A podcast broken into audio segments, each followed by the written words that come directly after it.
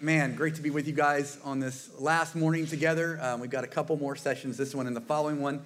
Um, and I uh, want to just quickly just update you. Last night we, you know, we had Vic and Tanya up here and we prayed our guts out for Amber, their little girl, and um, and you know we extended an opportunity to us as a as a group of family, um, church family, and and family in, in, advance to to come around them and help them in this uh, financial need that they had. Uh, the need was ten thousand.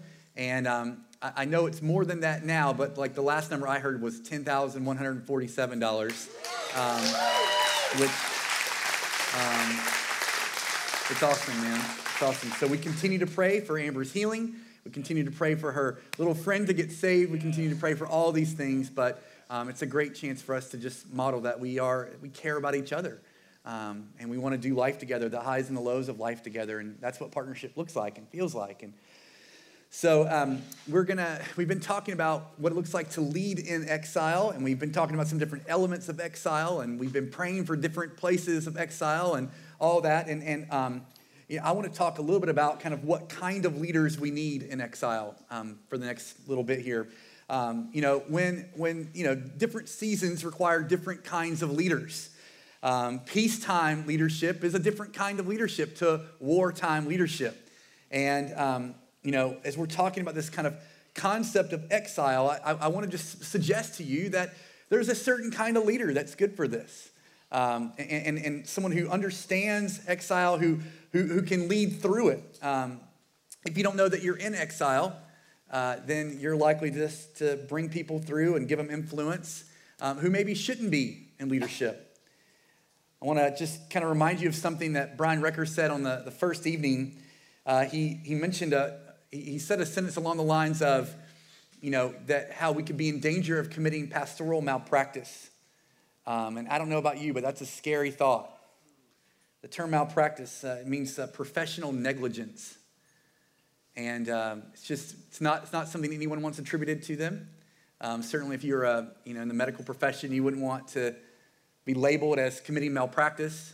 And um, I think that that that is a really appropriate way to consider the kind of leadership that we are to give in this season of exile. We need leaders who can lead well in exile. Um, one of my greatest tragedies over the last 10 years, uh, not just leading One Harbor, but also helping and other churches and, and you know, befriending lots of other pastors and leaders, is, is seeing the, what the wrong kind of leader can do. Um, you know, we, we put people in leadership in churches for all kinds of reasons. Um, you know, I mean, I think a lot of times it's just sentiment. We like them, they've been around a while. Gosh darn it, let's just give them a shot. You know, that's just sentiment. Um, everyone else likes them. They're related to half the church. They've been here since before I was here. You know, that all those things, that's just sentiment. They really want to I mean, what could it hurt? Like, that's just sentiment, right? So that can be a reason that we bring through um, leaders. Uh, desperation, it's another one. Man, I don't know if they're the right fit, but gosh, we just need somebody. Maybe, fingers crossed, you know, like it's like a Hail Mary kind of thing. Um, that's, a, that's a reason why a lot of people end up um, in leadership. Previous ministry experience. You almost feel wrong for not making them a leader. I mean, they've been a leader longer than you've been alive. How could you not? And, and so a lot of times, I, I wonder if we surveyed, you know, churches in America and, and kind of surveyed how and why people got into leadership. I, I wonder how many of those, what percentage of those leaders are there because of sentiment or desperation or experience. Another reason could be education, you know, and, and um, you know, they, they went to the Bible college that we get everybody from, and they got a degree, so they must be, must be great. Um, and so these become the rationales for why we put people into leadership. But um, those, those reasons won't give us the kind of leaders that we need. Um, and I, I, think if we look over our shoulder, um, the last several decades, at least um, in, in, American culture, North American culture, in, in the church, um, you know, a, a lot, I think a lot of a lot of the leaders that we've put in place have caused us to be ineffective. And so, what kind of leadership do we need in exile. Um, there's a lot to say about this. I'm not going to pretend to say everything about this, but I keep getting drawn back to this passage in Philippians that we're going to read here in just a minute. I think it gives us some of the really big themes. And I, I imagine that all of you are going to be checking off all of the boxes on all these things, but it's more so for you to, to remember these things if you've forgotten them, but also to be thinking about the types of people that we give influence to. You, you, your default mode, my default mode, is to, is to give away influence, to give away leadership based on sentiment, based on desperation, based on experience. That's our default mode. And we've got to push back on that because that, that may not be the right type of person to lead in this season of exile. So, um, just, just briefly, as we find ourselves in, in Philippians chapter 2, um, you know, Philippi was this colony of Rome, and, and Paul's he, he's calling them in this letter to, to live a life that stands out, to live in a manner worthy of the gospel, he says in chapter 1. Um, he's just given them the most epic reminder of what Jesus was willing to do. He was willing to become nothing, to make himself nothing, to empty himself so that he could die the sacrificial death for us and then to, to rise on a, from the grave for us, to, to hold the name that is above every name. And so this is kind of how this, this, this, this verse that we're about to read, this is what, it, what, what precedes it. And then he says this in, in chapter 2, verses 12 through 16.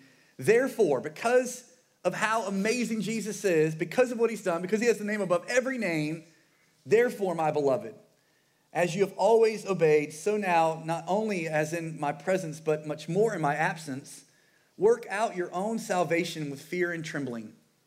For it is God who works in you, both to will and to work for his good pleasure.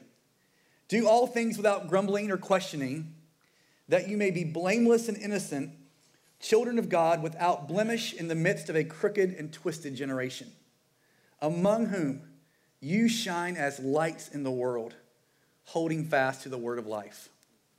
Now, uh, what are some of the elements here that we see? What are some of the aspects of what it means to be a, a good leader in exile? Uh, the first thing I think that that needs to be said is that we need leaders who are clear on their own need of the gospel. Work out your own salvation with fear and trembling. Growing up, I felt like a lot of the leaders that I, were, I was around, um, they were good at working out everyone else's salvation. But it was honestly hard for me to imagine that they'd ever done anything wrong. And I think that was a kind of leadership that we projected for a long time was that those in charge were people not who had wrestled with sin, not who were currently wrestling with sin, but people who had just never wrestled with sin. And they're the type of people we need because, you know, just their, their whole life was just unscathed when it comes to sin. It was hard to imagine me, me growing up. I, I, I struggled to imagine that a lot of these people in leadership had ever even had a bad thought, let alone acted on it.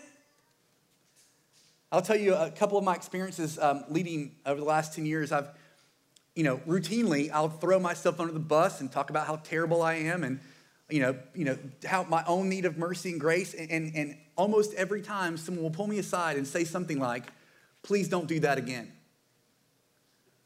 I mean, one, one person, I mean, he, he does it out of love. I, I, I mean, I know he means well, but he says, he's like, no one wants to hear that stuff about you. No one wants to think that you think like that. No one wants to think you struggle with that. That's not what we want you to, we want you to be above all that.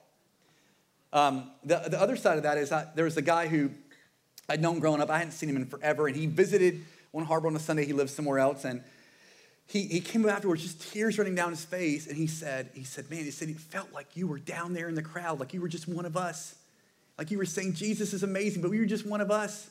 He's like, I've never experienced anything like that. That's bad. That's bad when you can go to church for decades and, and, your, your experience continually is that the person leading is not someone who's down in the crowd going, Man, I'm right here with you guys. Jesus is amazing. I need him. We need him. That's, that's not helpful, right? We don't need another generations who are leaders because they've been around a while or they went to a seminary or they feel entitled. We, we need leaders who, who, who know they needed the gospel, confident that they needed salvation, confident that they need to fight for their own relationship with God, leaders who are clear on their own need of the gospel.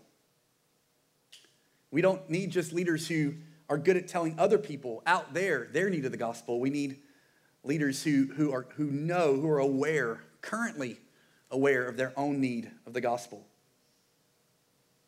And I'll, I'll tell you guys, I, you know, I grew up um, really kind of uh, around a, a, morality culture, and I, I didn't really reckon with how much I needed the gospel. I knew my brother did because he was a drug addict.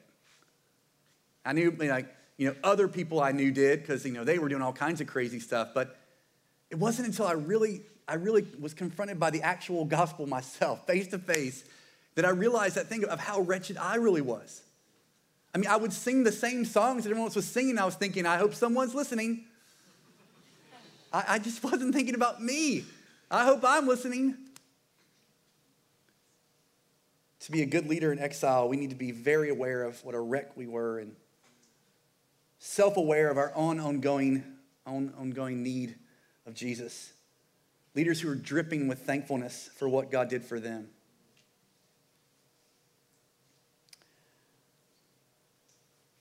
So we need to know our own need of the gospel. The second thing is very closely tied to that.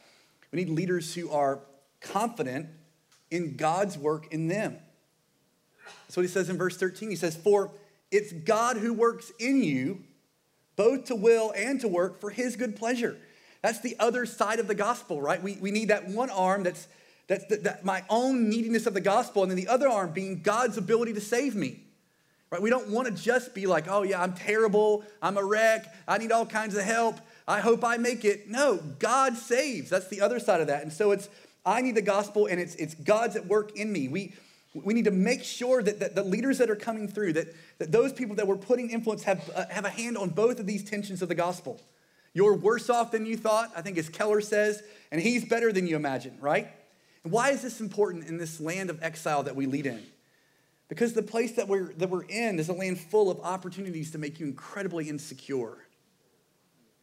The moment that you struggle, the moment that you fail, the moment there's any sign of weakness, the culture wants to pile on you and, and make you terribly insecure. It's also the same culture that wants to give you endless opportunities to put your confidence in yourself when you're doing well. And so we need leaders who, who know their own neediness of the gospel and are just so confident of God's own work in them. We don't take credit when things are going well. We don't despair and you know, given to all kinds of you know, unhelpful depression and when, when things are going bad. No, we, we, we're, we're resolved that God is at work in us. I love how um, Paul refers to them. He says, therefore, beloved. Man, there's something about a, a, leader when he knows he's beloved. He knows that, that, that God loves him. That God, that, I mean, we sang last night, Jesus loves me. Man, that's not something that just children need to hear. That is something leaders need to hear. Leaders need to remember. Because ministry will challenge you at every corner to, to doubt that. Don't bring through a leader who's just good at preaching the gospel to others but doesn't know how to apply the gospel to them their own selves. So, those are a bit general but essential. Um, and when you've got a leader who knows their own need of the gospel and knows God's own work in them, is confident of God's work in them, you're well on your way here. But then there's a few other things I think that are helpful to mention. The next one is leaders who aren't difficult to lead. Again, if I make eye contact with you, no one sent me a list of photos of people to stare at. Um, but uh, he says, do all things without grumbling or questioning. Can you even imagine what that must be like to meet someone like that? I'm not like that. All things, um, that's just that's just counter human nature. Uh, what, what, is, what do kids do? They, they, they grumble and question everything. And yet, Paul's calling for, for us to be the kinds of people here who resist that innate way of thinking. That we aren't difficult people. We're not grumbling and questioning all the time. There's a lot to be said about this, but I want to focus in on just one aspect of this exile, this land of exile that we live in. It's a hypercritical culture. And that is the cheap seats of leadership, the armchair quarterbacks, um, you know, the American Idol kind of concept where we can, you know, sit at home with a big bag of Doritos, can't sing a lick, and we can just destroy some child on TV in front of tens of millions of people oh, she sang out of key, she's off tempo, I think. What does that mean again? Like we, we, we, we're just, we celebrate critics. We, we celebrate that, that, that critical spirit. And I think in churches, if we're not careful, we can mistake a critical attitude as something worth commending. We might think that someone who's being critical just cares. Maybe that's why they're so critical. Maybe they actually care. Maybe they're being critical because they're wise. Maybe they see something we don't see. We can also assume that someone who's really good at being critical might actually be someone who could do something about the problem. But too often, critics are just critics. Too often, hypercritical people have nothing to offer but negativity and opinions. I'll tell you, when I was um, most critical was when I hadn't ever led anything. I had it all figured out. I would criticize people's marriages, and I was single. And I was like, you guys are doing it all wrong.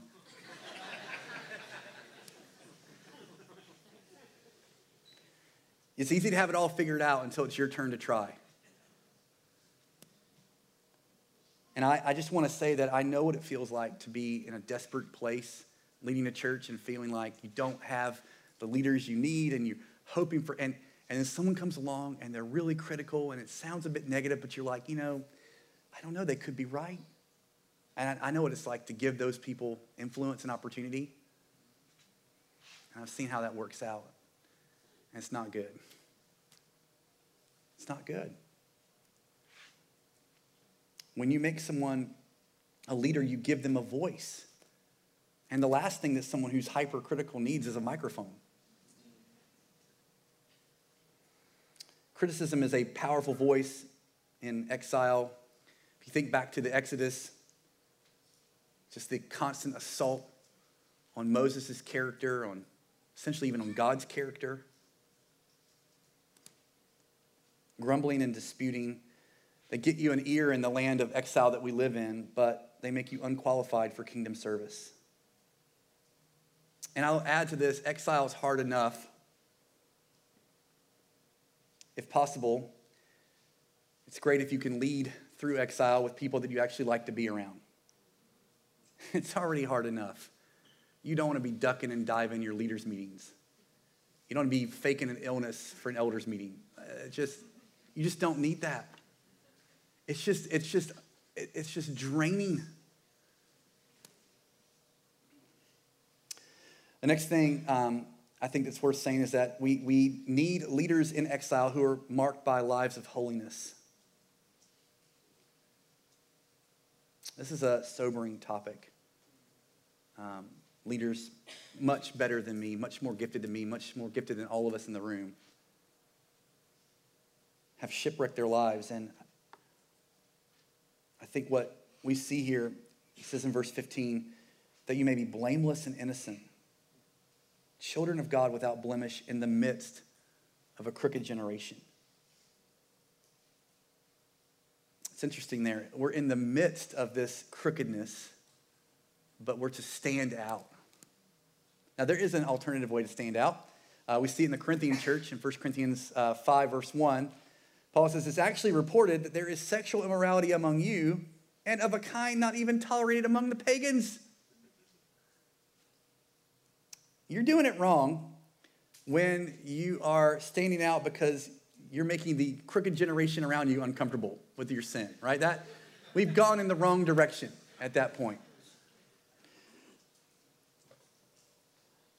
Over the past several decades, though, at least here in North America, we've stood out because of our hypocrisy or our lack of empathy and care and concern. I mean, we've stood out, but for all the wrong reasons. And this is a call to stand out, living lives of holiness. I love how First Peter puts it in chapter 2, verse 11 through 12. Beloved, I urge you as sojourners and exiles, this reminder this is who we are. We're just nomads, we're just exiles, abstain from the passions of the flesh, which wage war against your soul, just constant assault, constant temptation. Abstain from that stuff, keeping your conduct, listen to this phrase, among the Gentiles honorable so that when they speak against you as evildoers, they may see your good deeds and glorify your God, God on the day of visitation. And God's help to help us and to help those who lead alongside us to live lives of holiness, to obey even when no one else is watching. I think that's an interesting way that Paul puts it there in, in chapter um, 2, verse 12. Therefore, my beloved, as you've always obeyed, so now, not, not only as in my presence, but much more in my absence. If you're a parent, I know we're not all parents in the room, but if you're a parent, man, isn't it like, isn't it like mind blowing when your kids do the right thing and you're not there to watch it? and see it. Like we, um, we have these little cameras up in their rooms that was from when they were little babies, and we just haven't gotten rid of them. So gonna send it to college with them, hide it up in their room. We, we can see what's going on in there, and I think they've just, it's like become so part of the room that they don't realize the little green light up in the corner, you know? This is sounding creepy. They're still small. Um, but when you see them like playing well and sharing and apologizing and cleaning up, it's just like crazy that they would do the right thing when you're not threatening them or, you know, bribing them. I mean, it's just, it's just crazy when they actually do the right thing. It's just this mind blowing moment. Paul's like, that's what I want to hear. I want to hear that you're, you're, I know you're doing this stuff when I'm around. All right, Paul's here, everybody, keep it together. I know you're doing that. Paul's like, I, I want, to, I want to hear that when I'm gone, you're just, you're, this is what you're acting like. You're just living this life of holiness. We cannot discount the necessity for holiness, but there's a context for holiness that I think is worth bringing up as well. There's an approach to pursuing holiness that isn't helpful in exile, but for a long time in North America, we've tried. It's the approach to holiness of fundamentalism. It's a retreat from culture. It's an attempt to build a bubble where we um, live lives of holiness because we never encounter sin, so we think. And that is also not the kind of leader we need in exile. We need leaders who, while they fight for a life of holiness, they, they do so in the context of darkness. They lead um, by impacting the darkness around them, not by running from it. Corey so brilliantly spoke on this yesterday that the church is not meant to retreat from culture, to run away in exile. We're meant to run into it and we see this um, in, this Philippians passage among whom you shine as lights in the world. Among whom? It's the same phrase that's mentioned up in, in, in 1 Peter 2. Among the Gentiles. We need leaders who, who are among the people who need the gospel. Jesus was among the people who needed him. Jesus was at parties, Jesus was in the marketplace. He didn't hide in an office all week long, drowning in commentaries, only to emerge on Sundays with a halo over his head, give a perfect three point sermon, cast the net, and then drift away into the office again. That, that's not the life that Jesus lived. And yet, for a long time, we've tried to lead in this, in this place of exile by continually retreating, withdrawing from those people who need the gospel. I, think, I think a lot of Christians in America would buy their groceries at a Christian bookstore if they could. like anything they could do to never have to meet someone who doesn't know Jesus.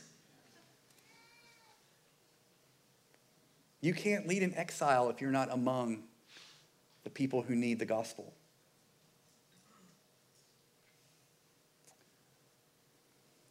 We, um, we look for this with potential leaders. We, we want to know who it is that they're reaching.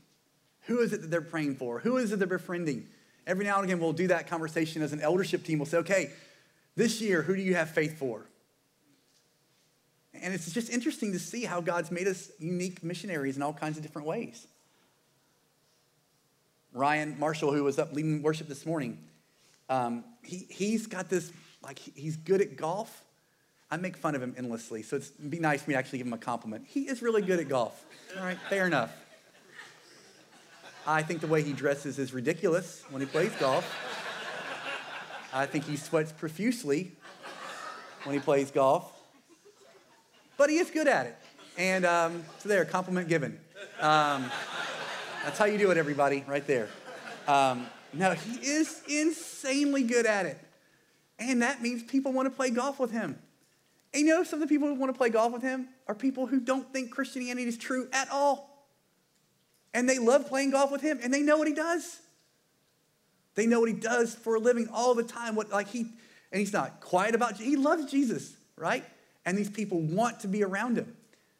And so this is a little mission field for him. And that, that's awesome. It's good for me to know. So I can like pray for him and encourage him and mock him and encourage him. And... but we want to know that. We, we want to know, like, we, we want to, it's good to know on your leadership team who's, who's reaching who. That, that should be a qualification. They should have friends who don't know Jesus. And it would be good to know what those friends who don't know Jesus say. This is an interesting verse I wonder if we ever really think about. In 1 Peter 3, Paul is laying out the qualifications for elders and overseers, and he says in verse 7 Moreover, he must be well thought of by outsiders. Now, there's a couple things here. That at least means that he's thought of. And how many leaders do we have in churches across North America who no one who's an outsider would even think about them, let alone think well of them? This, this requires that we are among the people. That is a non negotiable for leading in exile.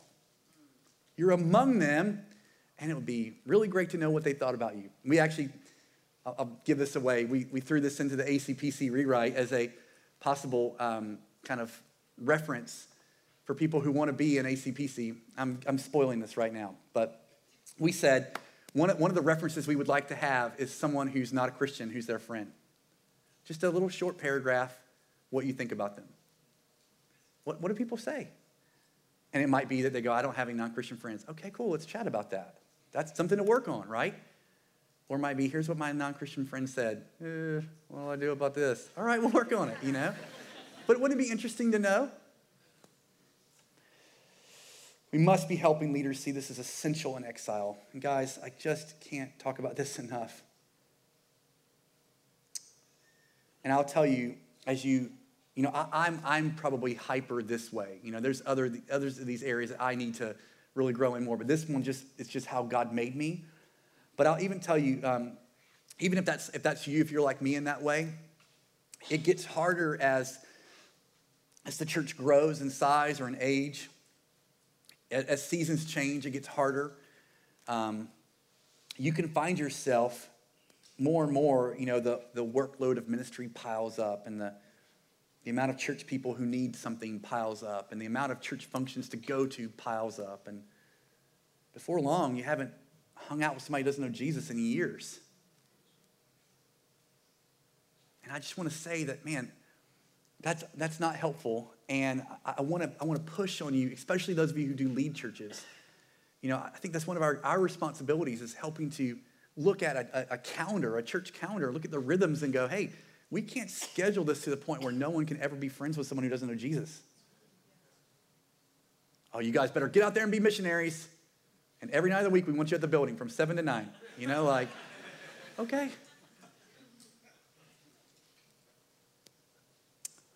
Want to be leaders who are among those who are in exile around us who need the gospel. We want to shine as lights in the world, but to shine you actually have to have one last thing here. And that's uh, we need to be leaders who hold fast to the truth. Holding fast to the word of life, Paul says in verse 16. We live in a time when truth is being abandoned. And a lot of the reason for the abandonment is man, this, this culture we live in, it just it's not relevant anymore. It's sentiment, it's people walking away from orthodoxy, people who some of us know and love very much.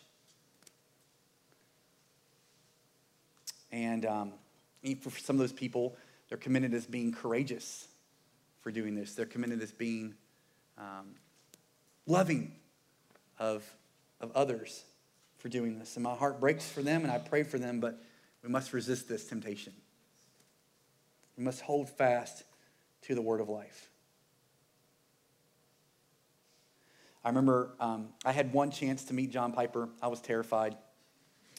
It was like um, it was like you know like the Lord of the Rings movie, the Eye of Sauron or whatever. That's what I felt like. He was going to see into my soul. I didn't want anyone around to hear what he was about to say.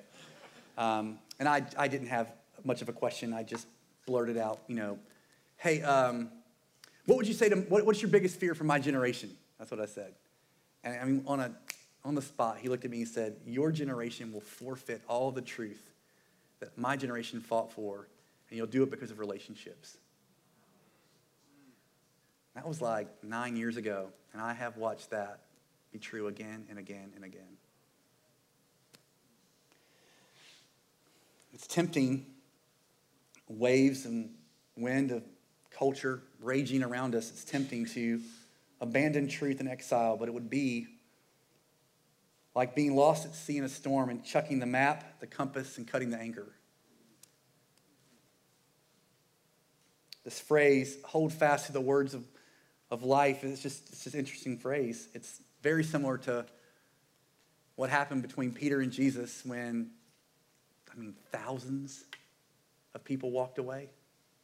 I mean, granted, that's, that's a pretty unpopular season to be, you know, doing life with Jesus. You know? And, uh, and, and you know, you know the, Jesus says, So are you going to leave now too? And Peter says, You alone have the words of life. You alone. Today, that's, that's what we've got. We have to hold fast to the truth. And that, that holding fast, I mean, it, it's a, there's a whole like, you know, it's a, it's a kind of a nautical term. It's a, there's a whole, there's a, tons of tattoos that, that hold fast. Get your hands, grip it, hold tight. Don't let it go. The, the implication there is that you've got to hold on to it because it's going to be, there's, there's a, a sense in which the culture is going to want to rip it out of your hands. You and I have to clench our fist around truth.